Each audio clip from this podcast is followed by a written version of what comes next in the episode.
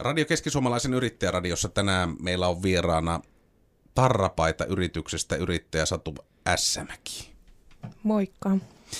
No hei, sä oot yrittäjänä tämmöisellä toimialalla, mikä toimii pääsääntöisesti yritysten kanssa. Minkälainen tilanne tällä hetkellä tämä viimeinen kuluva vuosi on teille ollut?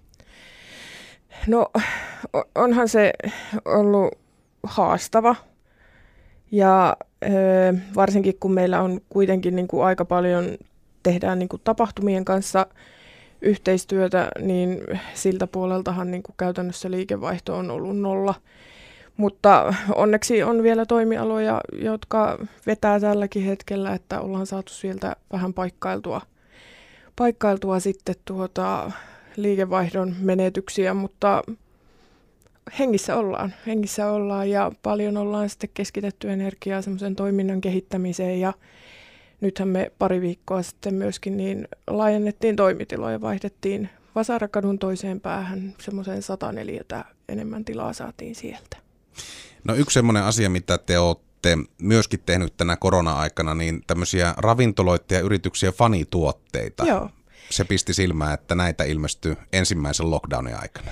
Joo, kiva, kiva että se ollaan, ollaan huomattu. Me ollaan tosiaan tehtiin semmoinen kampanja, kampanja silloin niin kuin vuosi takaperin noille äh, paikallisille ravintoloille, missä tarjottiin tämmöisiä tukituotteita, että meidän äh, niin kuin, tuotantovälineistö mahdollistaa sen, että meidän ei tarvitse tehdä minkäänlaisia verkkokauppaa tuotteita niin kuin varastoon, eli niitä tehtiin tilauksista ja ihan samalla laillahan se toi, toi sitten meillekin töitä, kun sitten taas niitä paljon kaivattuja tukieuroja sinne meidän niin kuin asiakkaillekin.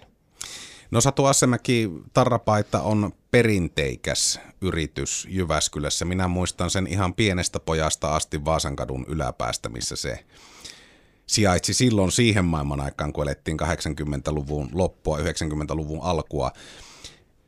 Mistä sulla lähti idea siihen, että halusit lähteä Tarrapaidan yrittäjäksi? No Tarrapaitahan on siis perustettu vuonna 1976 ja me ostettiin mun miehen kanssa se vuonna 2015 ja oikeastaan se lähti, lähti Jarkon mun miehen ajatuksesta siitä, että hän, oli, hän on siis ollut aikaisemmin jo yrittäjä, minä en, ja hän halusi niin kuin,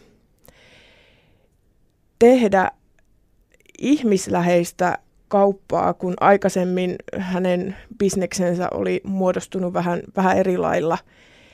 Ja tota, niitä lähdettiin sitten, sitten kartoittamaan niitä yrityksiä ja tarrapaita oli, oli siinä myöskin niin kuin pohdinnassa mukana ja si- siihen sitten päädyttiin ja tuota, aikamoinen seikkailuhan se on ollut siitä alusta asti, niin kuin mainitsit, niin Tarrapaita on, on toiminut pitkään ja semmoinen ensimmäinen iso urakka siinä oli oikeastaan niin kuin vähän modernisoida sitä toimintatapaa, että, että siellä oli ihan jo tekstiilivarastoakin ehkä jo sieltä vuodelta 1976, joka sitten välttämättä ei ole ihan relevanttia. Samoin niin kuin ollaan investoitu aika paljon tuohon niin kuin tuotantokapasiteetti, että ollaan saatu, saatu sitäkin sitten niin kuin tälle vuosituhannelle ja kasvuakin ollaan siinä, siinä opettelun sivussa tehty, että meillähän oli semmoinen tilanne, että mehän ei oltu tulostettu aikaisemmin yhtään mitään muuta kuin ehkä niitä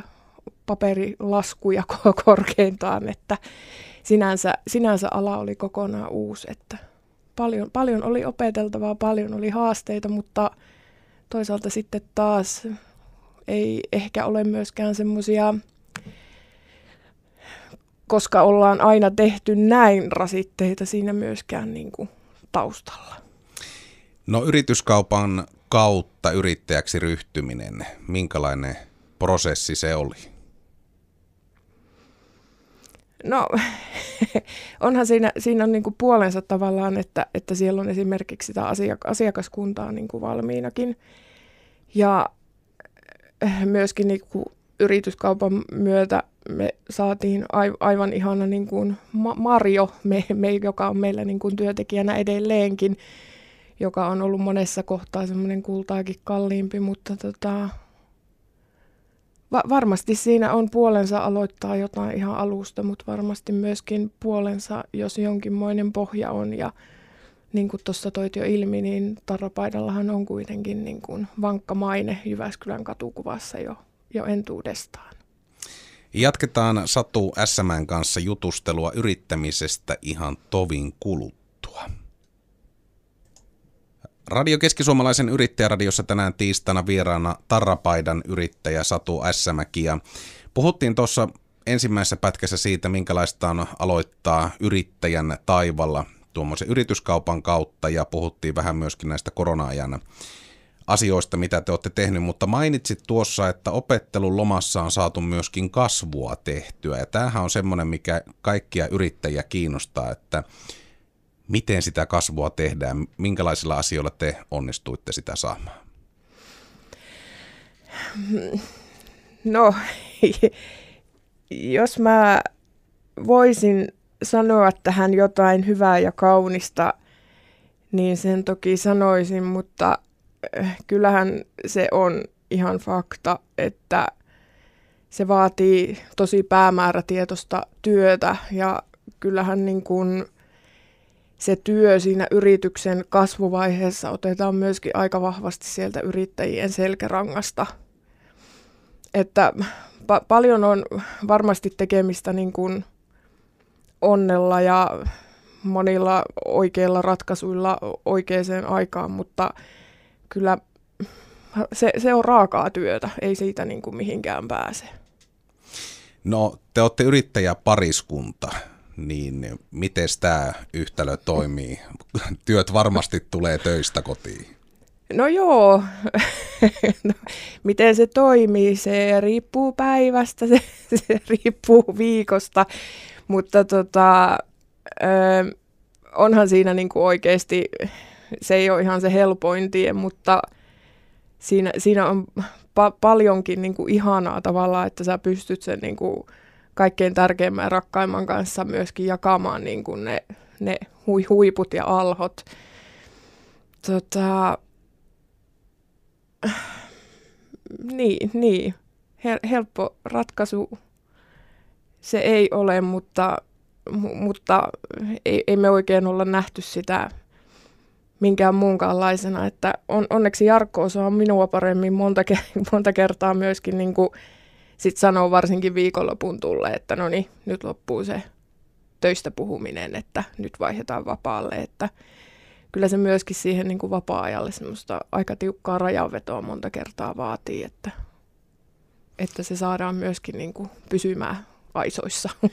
No tuossa mainitsit, että 2015 teitte tuon yrityskaupan, siinä nyt kuusi vuotta on yrittäjyyttä takana ja tietyllä tavalla varmaan nyt se ensimmäinen iso tämmöinen globaali kriisi, mikä on osunut teidän yrittäjäkohdalle, niin olikin tämmöinen maailmanlaajuinen pandemia. Joo. Tämä on vähän myös semmoista, että mennään sitten suoraan syvä, syvään päähän, että, että tota, jos, jos mainitsin tuossa, että ostettiin alaa, mistä ei tiedetty mitään, niin tehtiin sitten vissiin sama tämän pandemiankin kohdalla. No te olette nuoria yrittäjiä, näin, näin voi tituleerata. Niin, eh, Ihanasti tituleerattu. Se on, pidetään, pidetään toi. Niin eh, myöskin nuorten yrittäjien toiminnasta Doersissa olette ollut mukana. Minkälaista nuorten yrittäjien toiminta Keski-Suomessa on tänä päivänä? Joo, mä tota, itse olen Keski-Suomen yrittäjän hallituksen jäsen ja sitten sen, sen kautta myöskin tuon Duersin puheenjohtajana, eli Keski-Suomen nuorten ja kasvuyrittäjien kanssa.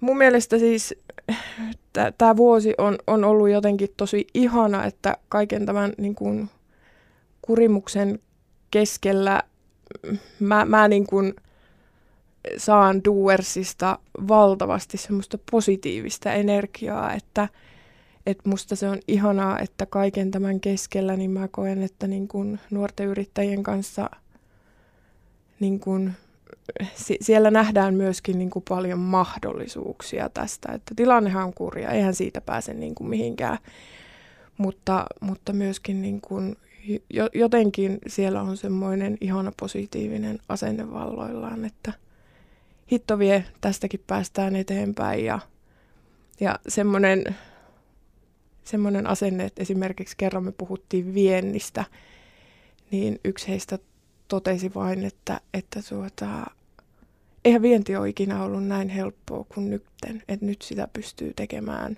suoraan sohvalta. Että asio, asioista voi, niin kuin, et, et, ei ole helppoa, yrittäjillä ei ole helppoa, mutta, mutta tuota, jotenkin semmoinen positiivinen vipa siellä kaikuu ihanasti. Nuoret yrittäjät, se on tietysti semmoinen pääoma, mitä Suomi ja Keski-Suomi tarvitsee mm. tulevaisuudessa entistä enemmän. Mainitsit tuossa jo, että hyvä ja tämmöinen positiivinen henki löytyy sieltä. Jos sun pitäisi vähän arvioida, että minkälainen yrittäjäsukupolvi sieltä on kasvamassa Keski-Suomeen, niin miten sitä kuvailisit? Sieltä on kasvamassa mun mielestä niin kuin tosi positiivinen. Siellä on pa- paljon kunnianhimoa ja semmoista kasvuhaluisuutta öö, senkin kautta, että, että oikeasti niin kuin ehkä, ehkä niin kuin nuoremmat ihmiset on jo kasvanut tietyllä lailla semmoiseen globaaliin markkinaan, että, että se alue tai mikään semmoinen ei rajoita.